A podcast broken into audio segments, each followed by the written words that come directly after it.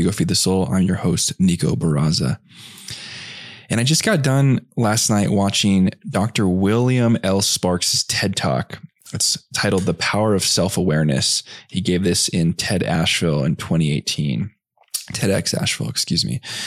And if you haven't seen this TED Talk, I want to say it's probably the best TED Talk I've seen as, as far as uh, you know, my my opinion goes. I mean, I've seen a bunch of TED Talks and I had um, Betty Hart on the show, and I absolutely love her TED Talk. Has to be one of the top five I've ever seen. Uh, this TED Talk by Dr. Sparks is incredible. Uh, he re- accounts so many very interesting points around self awareness, why he thinks it's absolutely crucial, uh, the most crucial thing in any of our lives to practice. And I just want to read the excerpt from the TED Talk really quickly. And I hope you guys, I'll put the link of, of this TED Talk in the show notes. I really hope you guys go watch it. Um, I, absolutely loved it, or at least go listen to it. Um, and then we'll get to the episode. Will's talk, The Power of Self Awareness, illustrates the transformative potential of giving and receiving feedback. In his talk, he recounts his first class during his doctoral program at George Washington University, when his professor gave, gave him an A on his final paper, but an F in life. During their exchange, Professor Jerry B. Harvey introduced Will to his shadow and helped him see that the dysfunction in his failed marriage had been largely brought by himself, not his ex-wife. Confronted with this reality, Will discusses the implication of understanding how our shadow often brings about the very thing we are trying to avoid. He closes his talk with the broader implications of this exchange and the moral responsibility we have to give and receive honest and candid feedback with those in our lives. William L. Sparks is the Dennis Thompson Chair and Professor of Leadership at the McColl School of Business at Queen's University of Charlotte, where he also serves as the Director of the Office of Leadership Initiatives.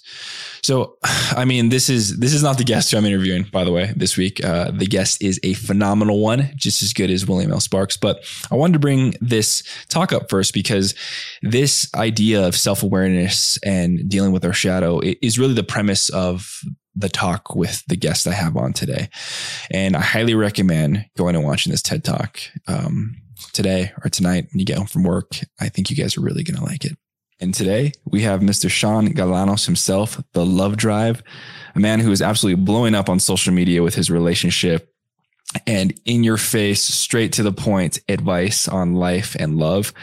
Love this guy's work. I've been a huge fan since I saw his profile. I think I initially was introduced to Sean's work through my friend Kelsey Grant, who's actually been on the show already, who is also brilliant. Sean is a phenomenal human being. Um, I've become a big fan of the things he puts out, mostly because he is so uh, sort of to the point with everything. I mean, it's just he's just an absolute no bullshit guy. What you need to hear, not necessarily what you want to hear, which I absolutely love. Um, very much palpable and I really enjoy listening to him speak. Uh, his Instagram is a culmination of answering the questions of his followers, which I love, and some brilliant memes as well too. Now, just a little background on Sean. I'm going to read a little brief excerpt from his webpage, seangalanos.com. My friends always used to ask me for relationship advice. I became great at giving it, but not always so great at living it. Years before I made love my career, people brought their messy relationship issues to me. When to define the relationship, how to know if they like me, how to ask for what I need, etc. In contrast to most people in their lives, I don't judge my friends. I didn't judge my friends and I kept their secrets. I listened to them rather than changing the subject to my relationship issues. I was their trusted confidant. Though I gave excellent relationship advice, I struggled to form healthy relationships myself.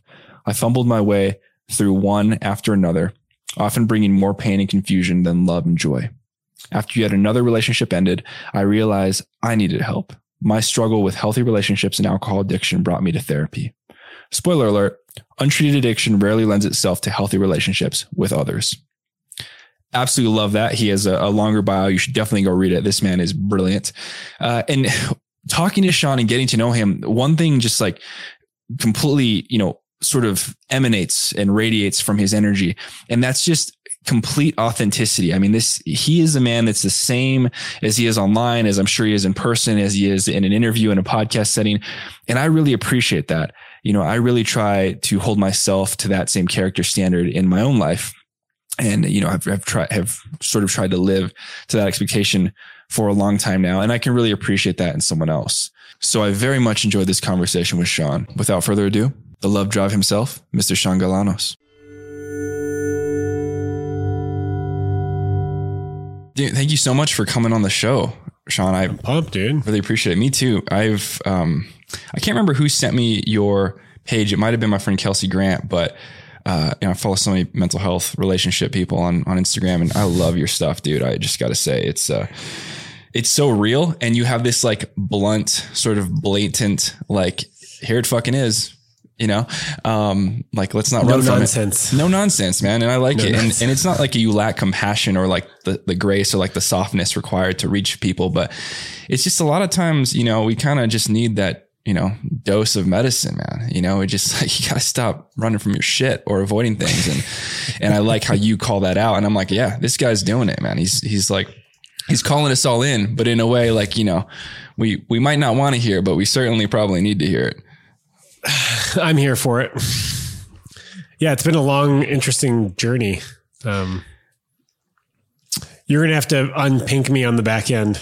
No, no worries. I just tried to re-download the thing, and it's it's like still not showing. It's only picking up my FaceTime camera, and not the um, the external camera that I'm using. Maybe this will be a black and white episode. Sure, yeah. I've never that- seen myself in black and white before. that depth. um, well, can you start off, everyone, Sean, with a little bit of background on yourself and how you got into the work you do now? Because you're kind of been going viral, at least what I've seen on Instagram. Like you had 50K followers when I first started following you, 60K, now you're above 80K. And that's within a month and a half, which is pretty amazing growth. So obviously, what you're putting out, people are picking up. So how'd you get here? Yeah, grow, growth is weird. It's it's funny when it's exponential. You sort of get used to it. Um, Yeah. You're like, oh, 80. Of course, 80. Why not 100? You know. and when it was like, you know, I remember when it was two 2000. You know, a couple years ago, and then it was you know three and four, and then ten is sort of a big milestone. Um, but to answer your question, you know, it's been slowly over time. So I got got into writing and creating content about love and relationships seven years ago in the back of a taxi cab in San Francisco. I was driving a cab. I was a cab driver for maybe like a year. Wow. And six months in, it was getting really boring. And my friend said, You should record your conversations with your passengers. And so I did, and I put those on YouTube. So if you if you look up the Love Drive taxi, you'll get a bunch of videos of uh, me driving a taxi in San Francisco seven years ago, having pretty low hanging fruit conversations with people about like, you know, sex, love, and relationships. So that's one piece of it, right? Is that where the, the title of the podcast and your handle came from? Yeah, Wow. Okay. Yeah. driving around San Francisco talking about love. So that that's one piece. The other piece is that I've always had like a, a well of passion, you know, sort of like bottomless cup of coffee to talk about love, relationships, and intimacy. That's the second piece, right? That's the passion piece. And the third piece is that I just really struggled with this stuff. You know, young as a young man, like I really struggled with being honest in relationships, how to open up my heart to other people, how to make requests for what I wanted, how to be, uh, you know, softer and gentler when letting people down or having difficult conversations. So those are sort of the pieces of, you know, how I got here. And then of course, training, coaching, courses, certifications, you know, a lot of like, a lot of books and mentors. And so that's sort of like a weird way of answering your question of like how, how we got to be talking today. And I don't, I didn't know that part of your story about San Francisco. So were you based in the Bay Area, cab driving, and then you moved to the Front Range, or how did you migrate from there to here? I'm originally from Montreal. We moved when I was 13 to the States, emigrated. Uh, I went to school in Santa Barbara. Then I lived in San Francisco for 10 years. And then uh, some five years ago, I moved back to Canada, right around when Trump became president, actually, right before. and it just was sort of a coincidence Yeah. it stayed there for five years, um, the whole of his administration. And also that's just another coincidence. And then, um, I have a brother in Boulder and I have, uh, I just wanted to be closer to climbing, skiing, biking, um, family. hmm So I'm here now temporarily in the front range. I don't know where I'm going to settle, but it might, it might be quite possibly could be very close to here. Well, before we get into it, I will say uh, we're gonna have to get out for a ski or a climb because it's been pretty much my life for the past ten years. And uh, if you haven't been to Flagstaff or to the San Juans, you know, in the southwest of Colorado, um, such good climbing, skiing, uh, just beautiful mountains. You probably have been to San Juans, I imagine, but it's, uh, I, you know, I haven't really been exploring too much. I've been sort of climbing in Eldo and the flat irons and there's a lifetime right by you, so I, I get it. It's it's Indian Peaks are amazing. It's literally 12 minutes away. Awesome, my man. Well, that's that's such a cool story. Like I don't I don't I think I know another cab driver and to like think about having conversations with people on that level in a cab. I think there, there's just something super unique about storytelling that way and connecting with people um, on a sort of a deep, vulnerable level. So I'm definitely to look those videos up because that's that's really intriguing to me. It reminds me of like, uh, you know, James Corden does like taxi cab, like sing offs with like famous musicians and stuff like that. But this is like, you know, almost therapy in a cab kind of thing, or just you know, storytelling from a human being's narrative, which is amazing. What? Yeah, the the original idea was sort of like um, HBO had had a show back in the day called Taxi Cab Confessions, where they had like a hidden camera. I remember then, it. You know, they yeah. So that meets like Loveline, right? Yep. So Adam Carolla, Dr. Drew answering questions about love, relationships, sexuality. So it was sort of like a blend of those two ideas. That's sort of where it came from. So I'm curious, do you have a clinical background in therapy or social work? Uh, like I know a lot of people do, they get into this. You know, I don't, I studied engineering, architecture and science in, in undergrad and graduate school, but I'm curious, like, well, what's your academic background? Does it have anything to do with, with the work you're doing?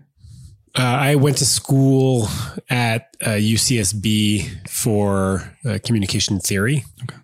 Uh, and not because I, not because I wanted to learn anything about communication, but because it was like one of the easiest majors to get into. Yeah, Isla Vista is kind of a distracting place.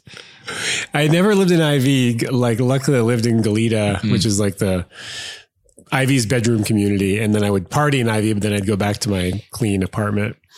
Um, so I studied communication. I did learn some stuff about communication. I've always been sort of like uh, a complete communicator. I think you know I'd, I'd, rather like say more than less because mm. somewhere along the line I, learned that uh, the more you communicate, the more they communicate. Right? For the most part, the more you share, the more they share. Mm. So I always wanted more clarity. Mm. Uh, so I have a bachelor's in that, and then um, at some point I got certified as a rape crisis counselor. So supporting um, people that have been raped, and some training as a sexual educator, because that's also one of my passions. Um, and then I got certified as a coach. So a lot of it is self taught, some uh, certifications and uh, professional sort of formations to get to where I am, but uh, no formal training in like therapy or psychology, which yeah. is something I've like wanted to do for a long time. I remember even 10 years ago, or maybe maybe yeah 10 years ago i would have been 28 and i remember going to ciis in san francisco and mm-hmm. like exploring their um, counseling psychology program i think. And uh, i like talked myself out of it because it, i would be 31 by the time i was done. Right. And now i'm 38 yeah. like it could have done it 10 years ago. Yeah so I never did it. And uh, I also prefer to like work with people uh, in group and in online courses and in live workshops and rather than having like a private practice. Yeah, I feel the same way because I actually consider I've been to grad school six times now. I've dropped out four.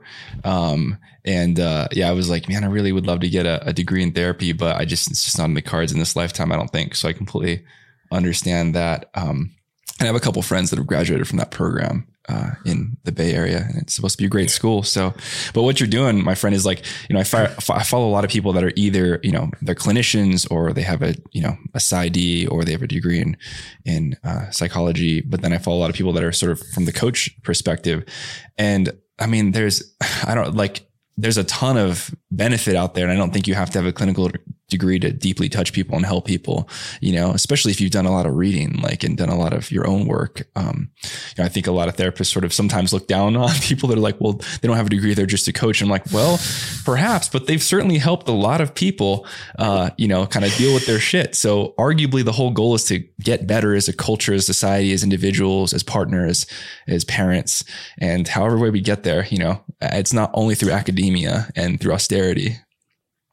Yeah, it's it's interesting that sometimes therapists and I'm pro therapy. I've been in therapy for years. Me I too. continue to see my therapist on a weekly basis. Mhm.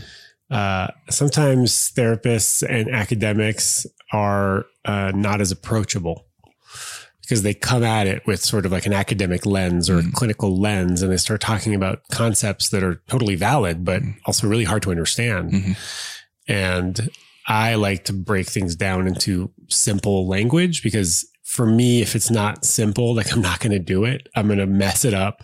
I'm going to fuck up the formula. And, uh, you know, I think we, we just kind of need to break things down into like bite sized pieces. Yeah. And so that's what I try to do. And I also really try to be careful to not uh, diagnose people, to not talk about anything that I don't know about. There's a lot of stuff that I'm just so not qualified to talk about. And so I either don't or I just refer out to therapists, Yeah. um, which I think some folks, coaches, uh, non, you know, licensed non professionals are throwing out all sorts of advice, all sorts of, you know, like diagnosing narcissism and how to heal trauma and all that stuff. And it's like, yo, I don't know about that stuff. Yeah. Like, I'm not comfortable advising anybody about that stuff. You probably want to talk to a, a doctor or a trained mental health professional. And unfortunately, that's not super accessible for a lot of people, right? Therapy is expensive. Yep. Most It's like, definitely. I, I'm I'm I'm like blown away that I'm able to afford this, and I would make some major sacrifices to my life if I wasn't. Right, like I'd go beans and rice over no therapy.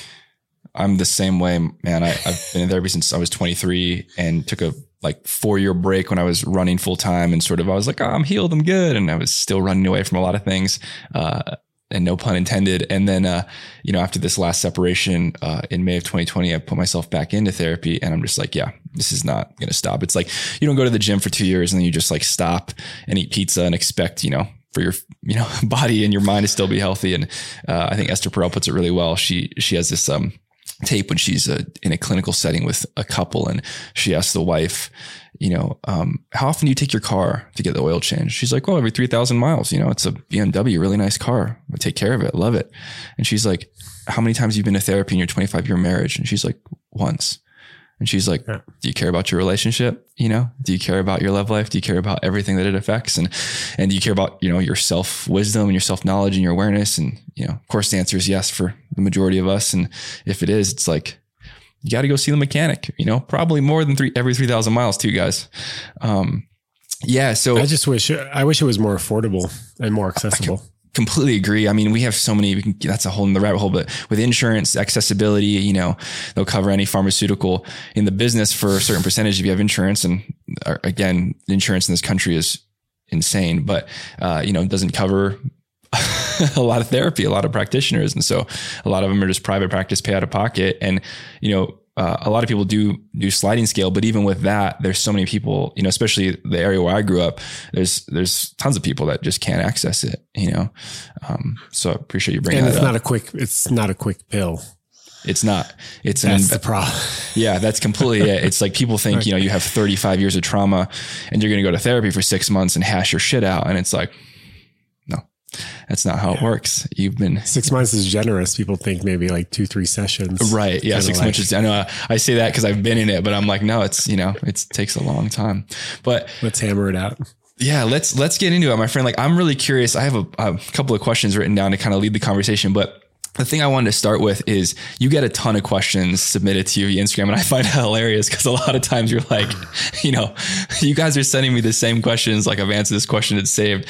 But if you could pull out like two or top or two or three of the top things that people always ask you, and and it might be hard for you to pull that out, but maybe you can because you get asked them all the time. But I'm just curious on like, what are these questions, and why do you think people ask them again and again? So w- the one that is the most disturbing, that like really act well troubles me slash is super annoying. and I feel bad saying that because like I have a lot of compassion for people who are struggling with this stuff. Is my partner did this? Am I wrong to feel this way? Okay. Or similarly, my partner did this or said this. How should I feel? I get this so much and I actually don't really address it. I maybe need to address this, but how should I feel?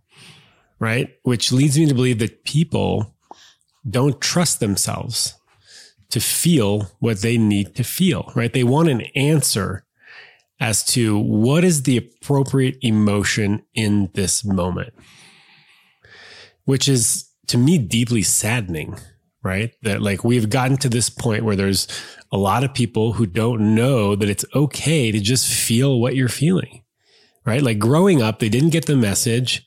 Hey, it's okay that you're sad. Hey, it's okay that you're angry. Hey, it's okay that you're frustrated or disappointed you know, or, or feeling lonely. They didn't get that validation that whatever you're feeling is totally valid.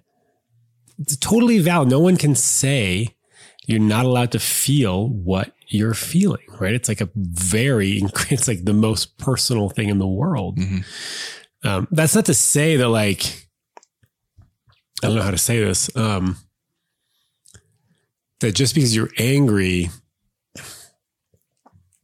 um, it's not that you don't have a right to be angry, but like sometimes somebody does something and it angers you.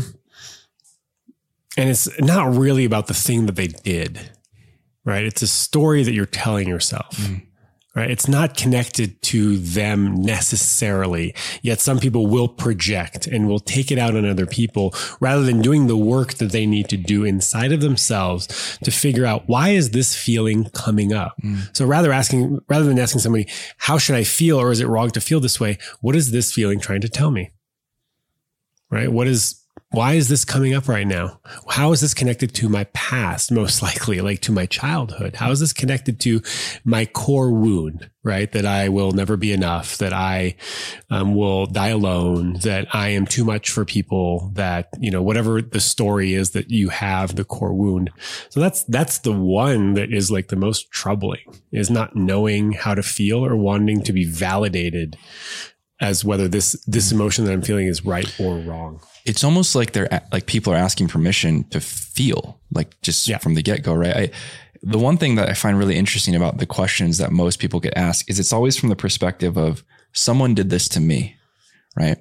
And I don't really hear a lot of I did this to someone, you know, because a lot of people are like, oh, someone did this to me. I'm having a reaction or, or trigger or I'm feeling this way and not that that's wrong. I think people should talk about that a lot, but I don't hear often. It's really in the minority of people like, I did this to someone and I'm trying to understand how they're feeling better.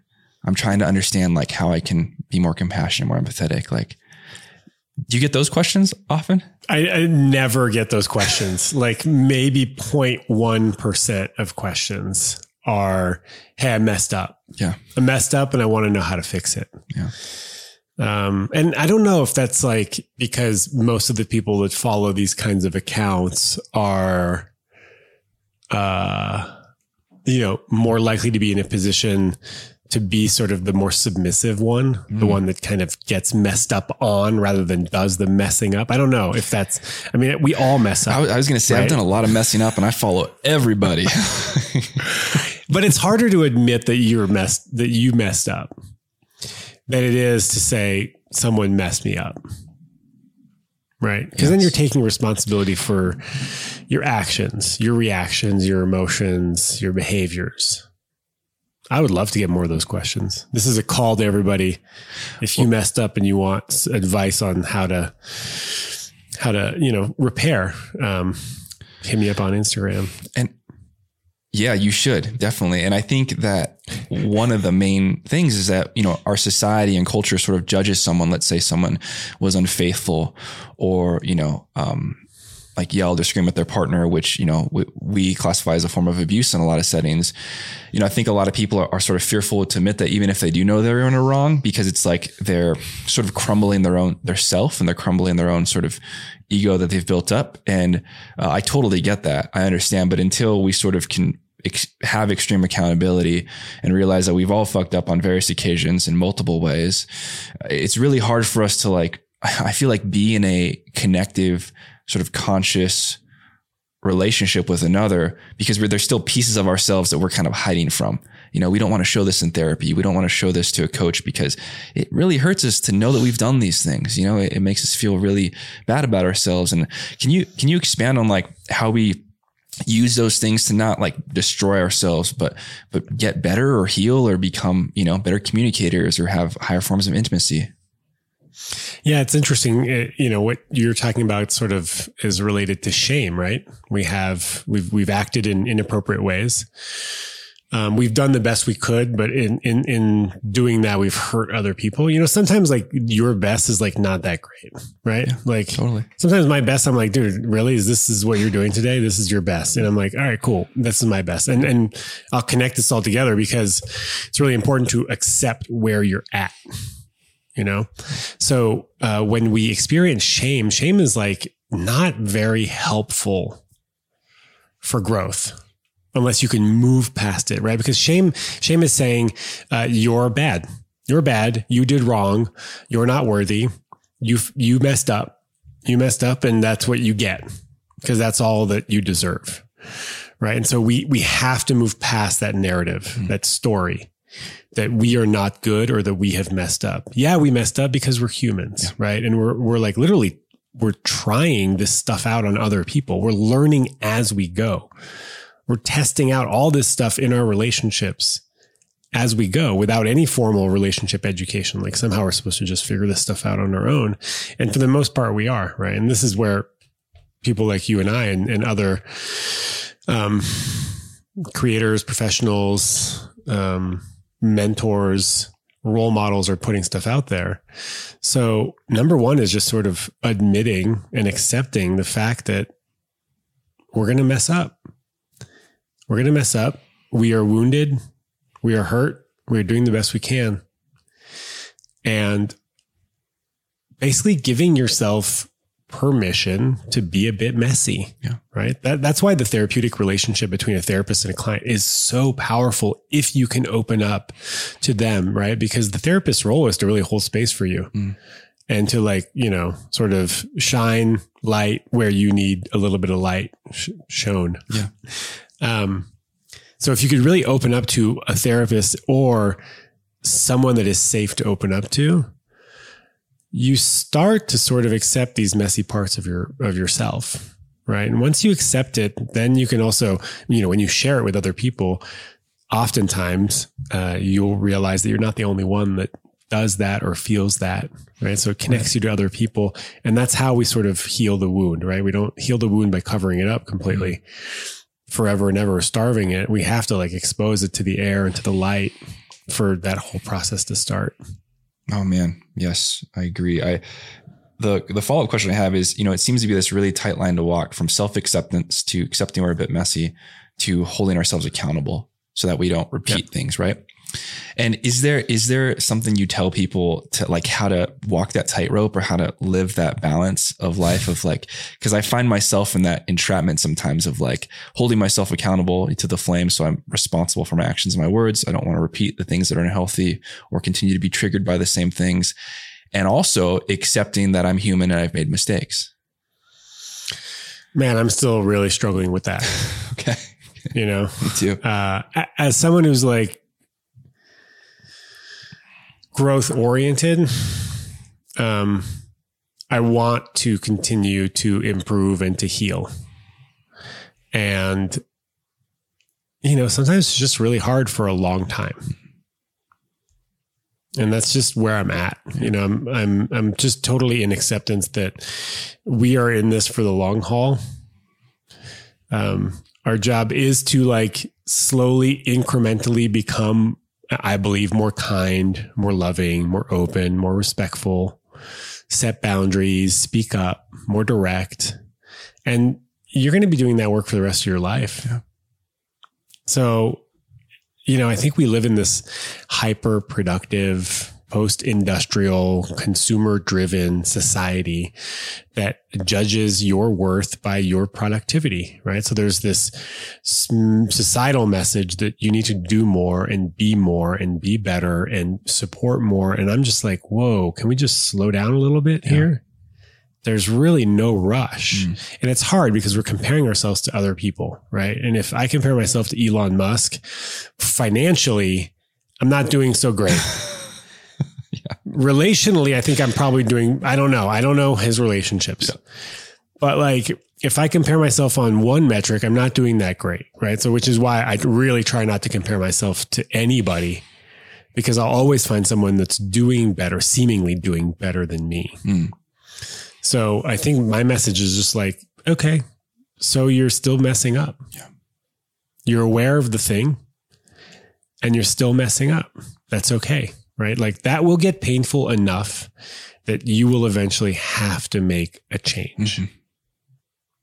Yeah. So I just trust that that whole process is doing what it needs to do. As long as you're not burying your head in the sand, you know, the whole like la la la, I know I'm doing it, but I don't just don't care. Right. Um, if the message is like, I know I'm doing it and I really wish I was doing it differently, Mm. and I hope that it changes soon, like I think that's totally good enough for me. Yeah. No, I like how you frame that. And I think awareness is sort of that first step in the gateway of being able to, you know, really invoke change if it's something you think is a bad habit or, you know, some sort of thing you're doing that's not healthy in a relationship or with yourself, you know. So I, I appreciate you saying you're still struggling with that too, because I, I personally am, I know I am like I'm a hyper self-critical individual. Uh, you know, it's it's definitely not been a great thing in, in my romantic relationships. And as I, you know, work on myself, like that's a tightrope that I'm still sort of like you know, finding it hard to balance, like holding myself accountable and practicing self love or, you know, uh, grace and acceptance, that kind of thing. And I think it's okay to say that. But the fact is, like, I'm aware of, you know, when I'm doing the shit that I'm repeating again and again and when I'm making steps, you know, in, in progression and forward. It's annoying to have awareness.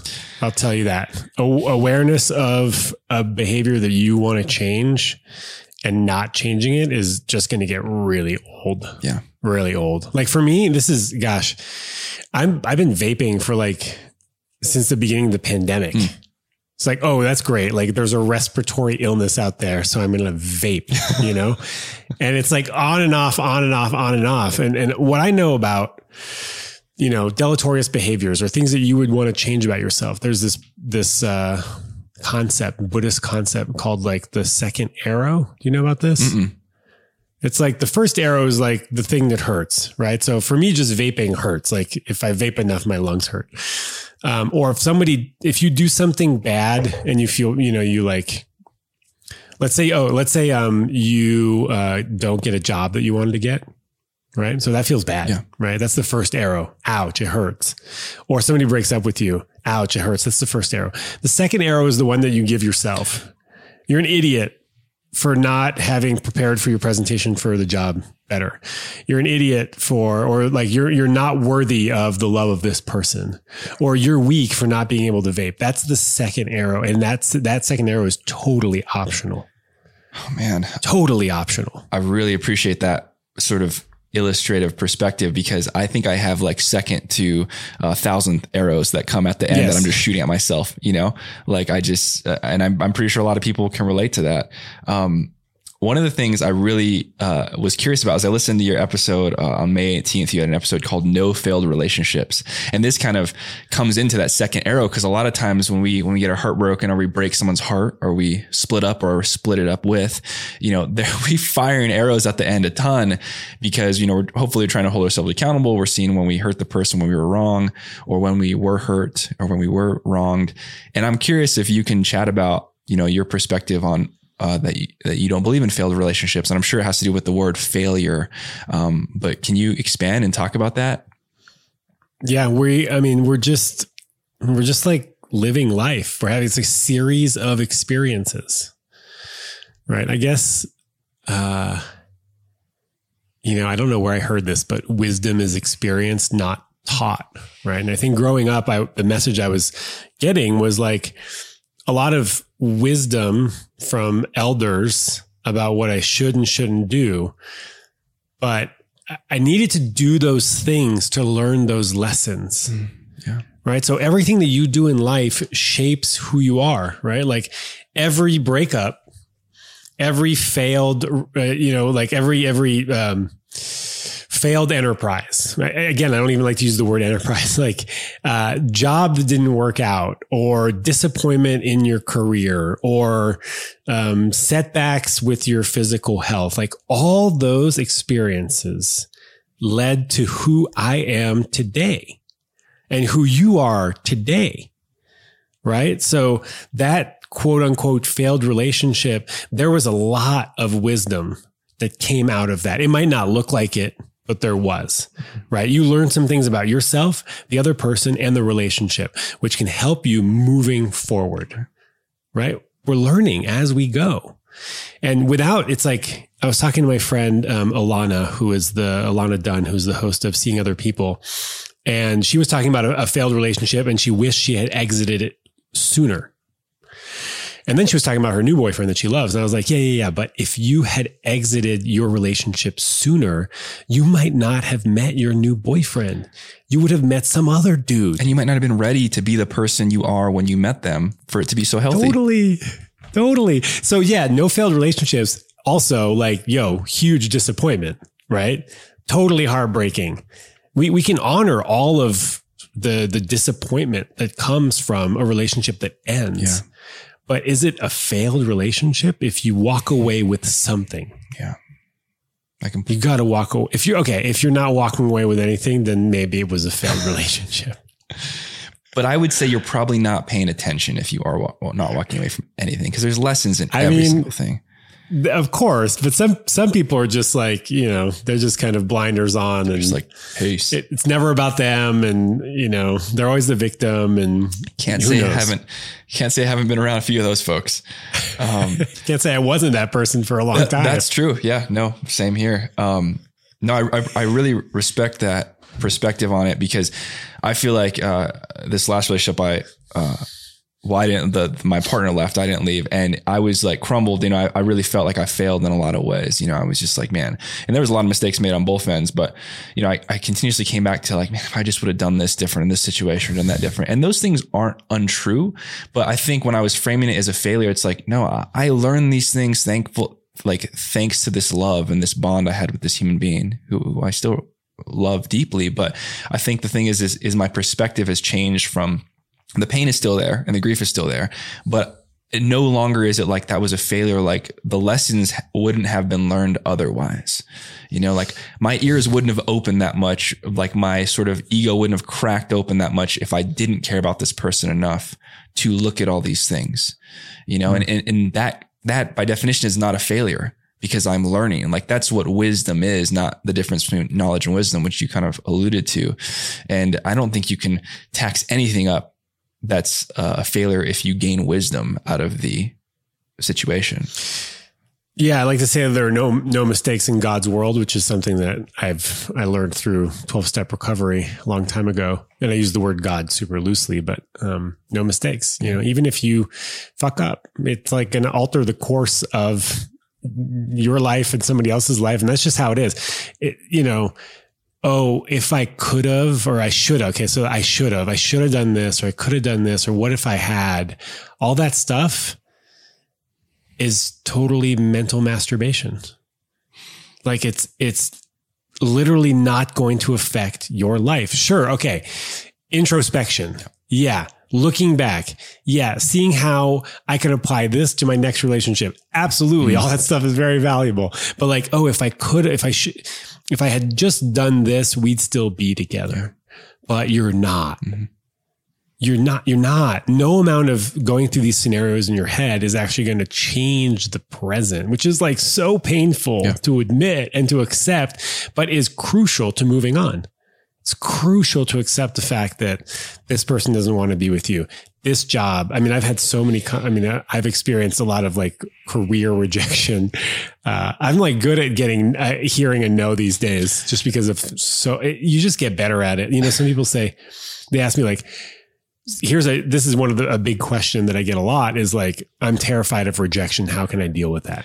That was literally the next bullet point I have is literally dealing with rejection and self identity. Um, because, right. and let's, let's crack this fucking thing open, dude, because I, um, I love how you just went right into that because I agree. Like the more you deal with it, the, the better you get. And it's not like you just brush off, but you're like, it doesn't, it doesn't affect your self like identity or your presence. If you're, if you're sort of like just steeped in your own self respect. You know, it's okay. Like this person didn't choose me. That's okay. They, they have a right not to choose me, just like I have a right to choose or not choose someone else. Right. And I find this, especially with like online swipe culture and dating these days, like so many people are like, well, this person didn't choose me. They just wanted to be friends. So fuck them. Like they're telling me I'm not worthy. You know, like I get, I hear that a lot and I'm like, no, no, that if they said this respectfully, they're not telling you you're not worthy of anything. They're just saying that like they're not interested in you in a romantic way. And that's okay. Like, you know, some people like chocolate cake, some people like vanilla cake, some people like carrot cake. That's all right. It doesn't mean those cakes aren't good. You know, like it's everyone has a, a slice. Like, and I, I'd love for you to talk about that since you get asked about dealing with rejection because I relate it directly to, you know, is that person steeped in sort of self wisdom or, or, or, awareness enough to be like, this has, this doesn't affect me and it's okay. Like I can still have respect for, especially if it's said in a respectful way. Cause there's plenty of times I've been rejected by uh, a gal that's not interested. I'm like, it's okay. Thanks for letting me know whether, rather than leading me on. But then when I, when I'm like, you know, talking to a woman, I'm just like, Hey, you know, I'm, I'm really not feeling this in a romantic way, but I would still love to have a connection or be friends or go out for tea or have a conversation. This does, this doesn't happen a lot, but sometimes I'll get the response on like, what? Like, what are you talking about? Like, you're not interested in me? That like hurts my feelings, you know? And I'm, I'm curious on if you get that a lot and how do we build up resiliency to rejection? Because I think that is such a crucial component that we need to build while not being an asshole, you know? Yeah. All right, so let me just talk about the birth the the cake thing real quick because I've got a pizza thing, right? Like you know, rejection isn't personal; it's just a preference, right? And unfortunately, you are not it. And so I like talk about Hawaiian pizza, right? Because Hawaiian's like, it's an acquired taste. Some people freaking love Hawaiian pizza and other people were just like blasphemy. We'll never eat at a place that even serves Hawaiian pizza, right? But someone said once, which I think is like really insightful and super smart. Yeah, but what if they liked Hawaiian pizza, but then they stopped liking it?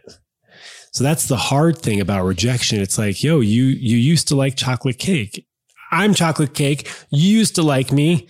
Now you don't like chocolate cake anymore. Like, I don't understand. Right. So, like, I like the birthday cake and I like the pizza analogy, but it kind of breaks down when you think about this idea that, like, they liked you for a bit or sometimes even a really long while yeah. and then something changed. Right. Yeah. But I think what, what it really comes down to is that, like, people change. Their needs change, their desires change their tastes for something changes, right? You're in a relationship with somebody and then they break up with you because something changed. And it could be you, could be them, yeah. but they're not willing to do the work or whatever you have isn't working for them. Mm-hmm. And that, that hurts, mm-hmm. right? That hurts. But you also have to look at it in the other way. Would you stay in something that wasn't working for you? Unfortunately, a lot of people do they do stay for, for far too long for reasons that don't make sense. They stay in situations that don't make sense for them. So I kind of like to look at rejection that way, right? Which is that like they're doing what they need to do to take care of themselves. You also need to do what you need to do to take care of yourself. Mm. Hopefully, those two things like work. Like if we're talking about loving, you know, love relationships, I hope my biggest hope in life is that you, the the like royal you, is that is there a thing as royal you? There is now. The royal you, whoever's listening, that you find someone where you can both meet each other's needs mm. and both have the space that you need and both sort of like coexist and grow together. Like that's my biggest wish for everybody. And sometimes that just doesn't work out with that person. Yeah. And that's okay.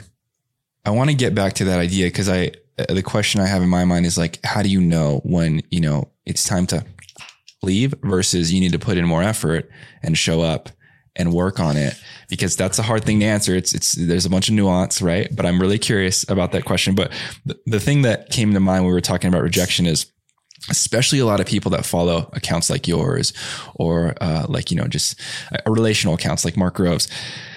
I'll, I'll hear this a lot from friends, and they're like, "Well, I was dating someone, and then I saw some red flags, right?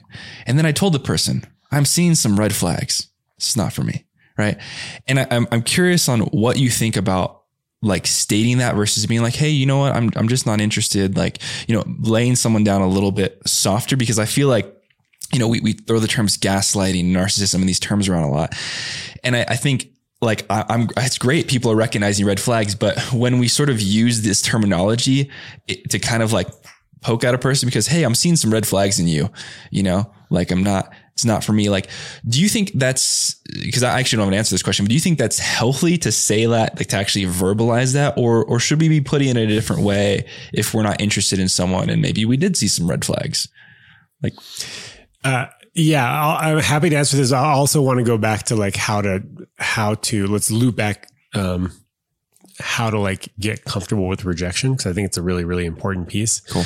Uh, I don't think we ever need to use the word a red flag in a conversation. Okay. You know, when, when it's like, you're not going to say, Hey, when you, when you said you would call last night and you didn't, that's a huge red flag. What I would do and what I have done is to say, um, Hey, when you said that you would call last night and you didn't, I felt hurt and disappointed. And I'm kind of curious what happened there Yeah. because for me, uh, I agree with you. People run quickly at the first sign of something that doesn't work for them, which is fine. Okay. If that's what you want to do and you want to like kind of stay in the early stages of a relationship, you're probably going to stay there often with a lot of people because someone is eventually going to do something that you don't like or that doesn't work for you. For me, I see a red flag as an opportunity to get clarity around someone's behavior. And like, if I go back to my first therapist, the more you communicate, the more they communicate. Every time I say this, there's always like a handful of people that are like, they'll use that as an opportunity to gaslight you. They'll, you know, they're narcissists. They'll never. And it's like, all right, cool. If you're, if if those are the kinds of people that you find yourself in a relationship with, then you, you want to know right off the bat if they're going to gaslight you. And if you do, then you can leave, right? So these red flags are an opportunity for you to get some really good, high quality information about the kind of person that you are getting involved with. Right. And there's no victim blaming here at all. I'm not saying like you're the kind of person that dates people who gaslight. No, when there's a red flag, you bring it up to see how do they react. Mm-hmm. Are they kind and loving? Do they say, Oh my gosh, I'm so sorry. I totally forgot. My sister came over last night. I haven't seen her in a while. By the time I remembered it was too late. I'm, you know, it won't happen again. Cool. That's like a beautiful, mm. you know, response to uh, your concern. And then you, you obviously you see if they do it again, if there's a pattern or if they're like, oh, you know, it's just not, not that big a deal. I didn't think it was going to be that big a deal. You know, yeah. don't worry about it. Like, you know, whatever. Yeah that's a different answer. Yes. Right. That's giving you some good quality information about the kind of person that you might be getting involved right. with. So I, red flags are great. They're, they're, they're an opportunity to connect. Of course, they're, they're deal breakers, right? I'm just reading something from Art of Dating NYC. I think her name is Eunice. Um, about like, if you have a deal breaker that you are not, going to be involved with anybody who does drugs and you catch them doing drugs, like you don't have to be like, Hey, I, you know, I just can't help notice that you were doing drugs last night. Like, what's up with that? You don't have to do it. You can just be like, Hey, by the way, I have like a no drug policy. So I, I, it's not going to work out between you and me. Yeah. Good luck doing all your drugs. Yeah. Um, so just because there's a red flag doesn't mean you have to get curious about it. You could just say like, uh uh-uh, uh, i am not into this. This is like a deal breaker for me. But oftentimes, like I think there there could be a conversation to be had so that you can gain some clarity around what's going on yeah. before you peace out. Agreed. Well, let's loop back around to how do we, you know, deal with rejection? How do we grow with it? Exposure therapy. Get rejected more. yeah, get rejected more. uh, of course, like there are ways of getting rejected, right? If if if like it, you're in an early stage dating or something and someone's like, Hey, I'm, you know, I'm sorry. This is, I'm not feeling the romantic connection. This isn't going to work for me. I wish you the best of luck. Like that's, that's nice. Yeah. You know, that's, that's nice. That's still going to sting, yeah. especially if you like them, but that's nice. Um, if someone tells you that you suck and that you're a loser, that's not going to feel good. Yeah. Even though the second one, to me, if I ever receive something like that, I would I would be like, wow, that person is like really hurting. Yeah. Right. They're very wounded to to want to put me down like that so that they could feel better about themselves. It must be really hard to be them. Yeah. Right. That would be my first initial instinct. But ultimately, we're scared of doing things. We're scared of asking for what we want, right? We're scared of having a conversation about how somebody feels about us, or if they want to be exclusive, or if they want to come and meet your family, or if they want to move in together, or whatever, mm. because we're scared of the answer. Yeah. Right. We're scared of getting a no. And so we sort of, we limit our opportunities by not asking. And it's like Wayne Gretzky, right? Um, you miss 100% of the shots you don't take, right. which is sort of like new age shoot your shot. I guess shoot your shot is the new age one. But like what happens when you dare to ask, right? You dare to show up, you dare to make a request is that sometimes you're actually going to get what you want. Yeah. Like it's going to be a yes. Mm-hmm. And when you get a no, you will experience a lot of pain and disappointment, but you will not die. Right? People kind of go to like to the worst case scenario. I don't think anybody's ever died of rejection. People go to the worst case scenario yeah. on rejection. Like you will be able to overcome it. And that gives you some faith, right? Some evidence that if you do this again, you might still get a no, but you're not going to die from it. Right. Right. It's going to hurt. You'll be disappointed. And since we already know that there are no wrong feelings, you can just feel that disappointment because that was something that you really wanted. And then you can let it go. And you can take it back again because you're going to shoot yourself with another arrow and then you'll let it go again. Yep. And that's sort of the dance of like how to get a little bit more comfortable with rejection.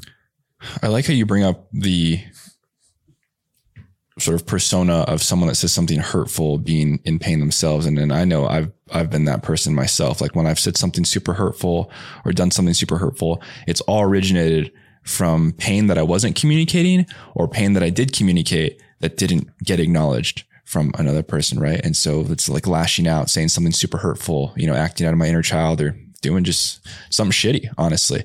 And I like how you bring that up because, you know, if we really get down to it, regardless of what the trigger was, if we're doing something hurtful, saying something hurtful, especially when, if we're rejected, you know, we just lash back out. A lot of times it's because we're in pain. You know, and I think that people don't give themselves the space to even experience that pain. Their immediate response is, I'm going to swing back, you know, because ouch, you know, and I, I, I find that like, you know, mindfulness helps, you know, meditation helps, but there's other practices to do this, but we're really trying to get space between the trigger and the response. So we can mm. sort of breathe and be like, oh, wait a minute. I'm feeling this way not only because this person did this, but probably because I have all these things from my childhood, from my background that are coming up now because I'm dealing with abandonment, abandonment stuff or dealing with this or that, you know, and I'm projecting this and that. And not that this person that we're, you know, I'm personifying isn't, isn't wrong or hasn't wronged us, but it's probably not going to get me what I want or suit the relationship or suit myself to lash out or do this. Because at the end of the day, I always believe like no matter the trigger, we are responsible for our own words and actions. So someone can be doing anything they want to do. They can be fucking up, you know, absolutely clowning. And if we do something in response, it, even if they triggered us, it's still ours to own in, in my perspective, you know? Um, and of course, it's very Gandhi-esque to say, you know, it's impossible. Like you, you shouldn't be triggered. I mean, of course, we're going to get pissed off. That happens, you know, but I, I think it's important to be uh, going, again, going back to awareness, to be aware of, of that, uh, you know, because ultimately, if we don't take responsibility for our triggers and our reactions, you know, no one will. So. It's also, it's the only thing we can control, yeah. right? Your your actions, your reactions. that's it. You can't control other people. Um, I'm also not saying like you know turn the other. If you get you know they smack one cheek, you turn the other. Like no, I mean we have to set boundaries. We have to walk away when it makes sense, yep. even if that's a family member. Yep. Right. Yep. Uh, we don't let people disrespect us. We don't let uh, you know any sort of abuse. And this is hard for people who have grown up you know, in abusive homes or environments where it sort of becomes the new normal, right? So there, there's definitely a lot of compassion going out to people who are struggling with this, who are, who are in abusive situations and can't get out. Um, but yeah, it's really hard. It's really, really, really, really hard to uh, take space between the stimulus and the response, right? I mean, monumental, monumentally challenging, and some of the work that you will do for the rest of your life to be able to take a step back when you are feeling triggered and resist the urge to lash out. Monumentally difficult when like emotions are just rampant. Right. And that's where, like you said, mindfulness, therapy, exercise, um, self awareness, yeah. right? like try, you know, mindfulness is really great for and meditation for exactly that, creating space between stimulus and response. Yeah completely. And I almost think of like the stuff that you teach and preach. It's like get your communication dialed before those situations happen. So you don't get to the point where you're so triggered that you're not thinking, you're thinking from your lizard brain. You're just lashing out, you know, you're like responsive, like communicate beforehand, work on building healthy foundational relationship skills before that shit happens you know, and that's sort of what practicing love is until you get to like shit when it goes awry and it always will, but you can handle it before you both get your pitchforks out, you know, and you're just like coming at the other person. You're like, wait a minute, didn't I love this person 10 minutes ago? People are really good at turning the lasers on each other at the end, you know, yeah. and um, I agree. I think it's really cool if you are able to bring up the little niggling things, you know, the little like, I get the impression that, or like that just kind of feels not that great. Get that stuff out at the beginning. Mm. And before it festers and turns into a resentment, and then you're projecting, and then they're projecting, and then everything just like goes up to 11. You're flooded emotionally, right? Your nervous system is fully flooded. You cannot communicate effectively anymore all the stuff I teach goes out the window. A- anything anybody teaches goes out the window until you can like bring your nervous system back down to a calmer state. Yeah. So yeah, I love the idea of like, I just like to get all those little things out of the way and just the thing is like you you keep doing that over and over and over again. It's like pulling weeds before they're like big, yeah. right? Like you're still going to be pulling weeds like 20 years from now. But there's going to be a lot less to pull. And if you get them early, they're actually kind of easy to pull out, you know? So that was a, yeah. I'm really glad you brought that up. And I almost look at it like, you know, when you're pulling weeds when you're a kid, you're out there with like a bag in one hand, you're just doing it with your bare hands and like your flip flops or whatever. And then as you get kind of older, you're like, no, I need some knee pads from Home Depot. Probably going to wear a long sleeve shirt so the sun doesn't hit me. Probably going to wear a big sombrero hat, you know?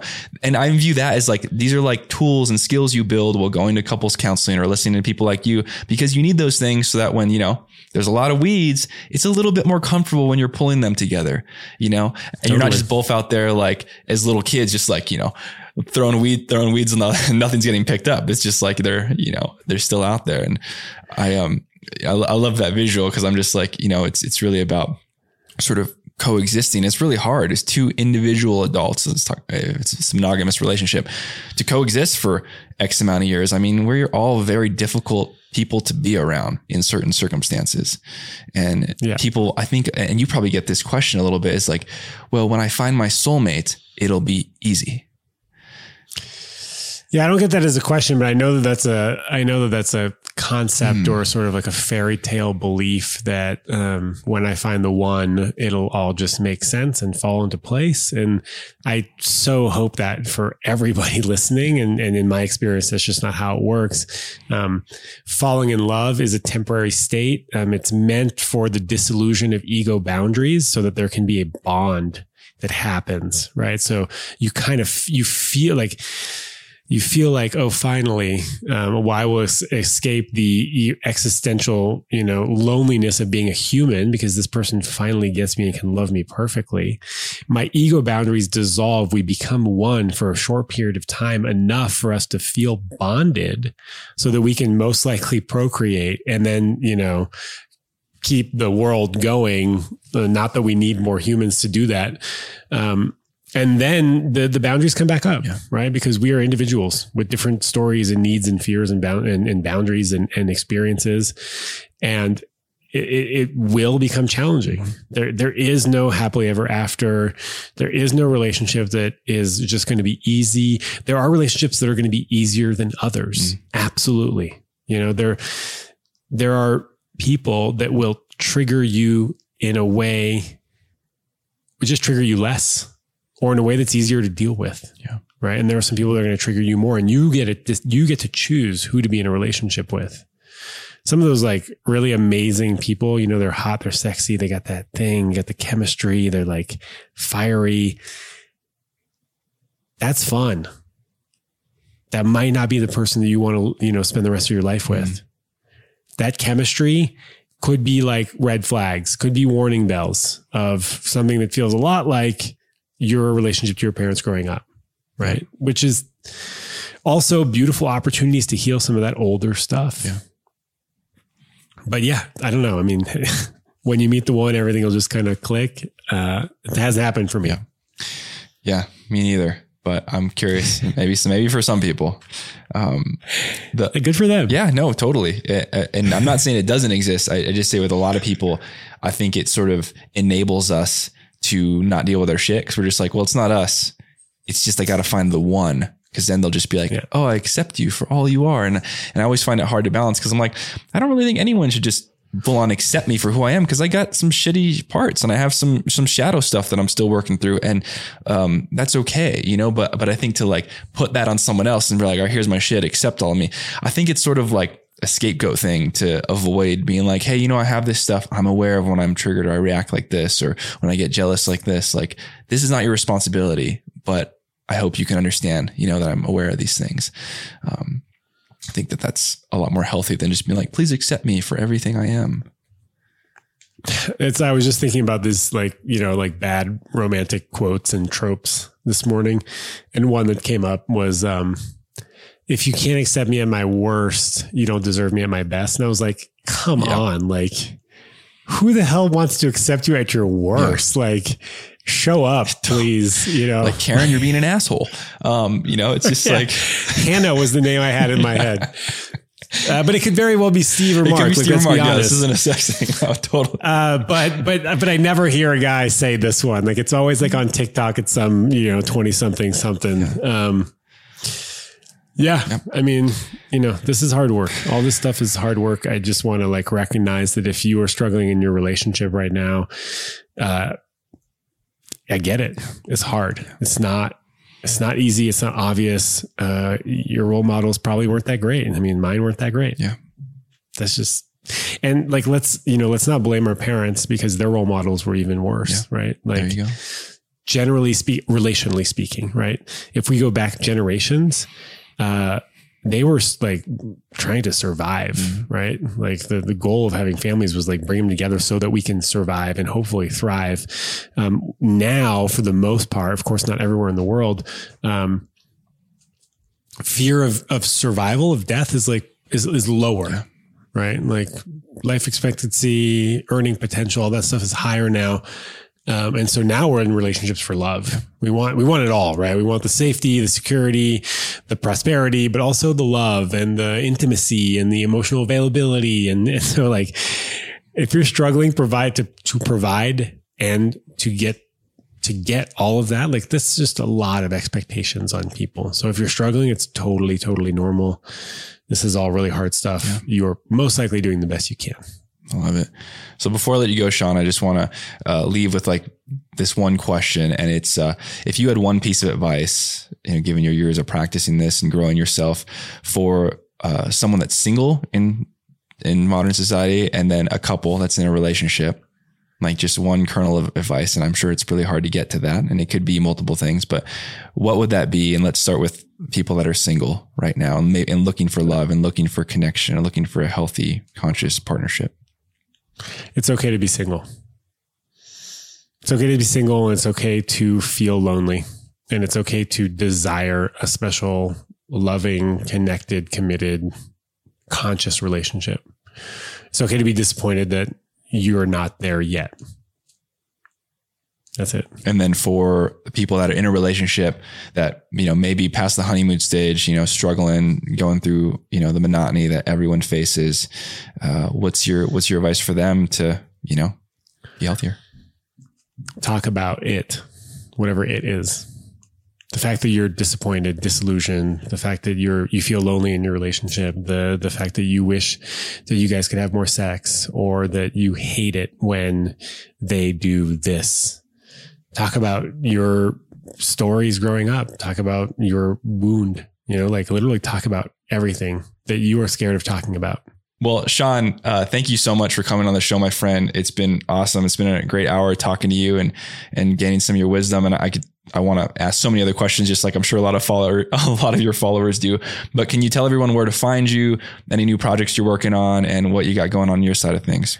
Yeah, people can find me on Instagram at the Love Drive. Um, I have six courses online that you can take. None of them are more than 150 bucks because I want to keep my stuff accessible.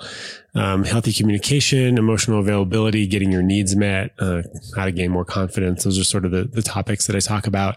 All that stuff lives at seangallinos.com. Um, I'll send you links and you can just add those to the show notes. Awesome. And that's it. This, this year is sort of, um, scaling back the amount of time that I work as I like look for my next home. And uh, when I find that, then I'll have, uh, you know, sort of a more settled home space and I'll start doing courses again and uh, keep recording my podcast. And there might be a secret TV thing happening behind the scenes. So stay tuned for that. Awesome. Well, I'm excited for all of it and also excited to find find out where you land up because I know sort of the mountains, you know, call you a bit and I'm curious on what what range you decide to to land up on. It's a big big piece and important part of our lives. Yeah, well, if you want to go climb Eldo sometime, let me know. I'm always up for it. Would love to. Thank you so much, Sean. Uh, love to chat with you more eventually and thanks for taking the time today. Thanks, Nico.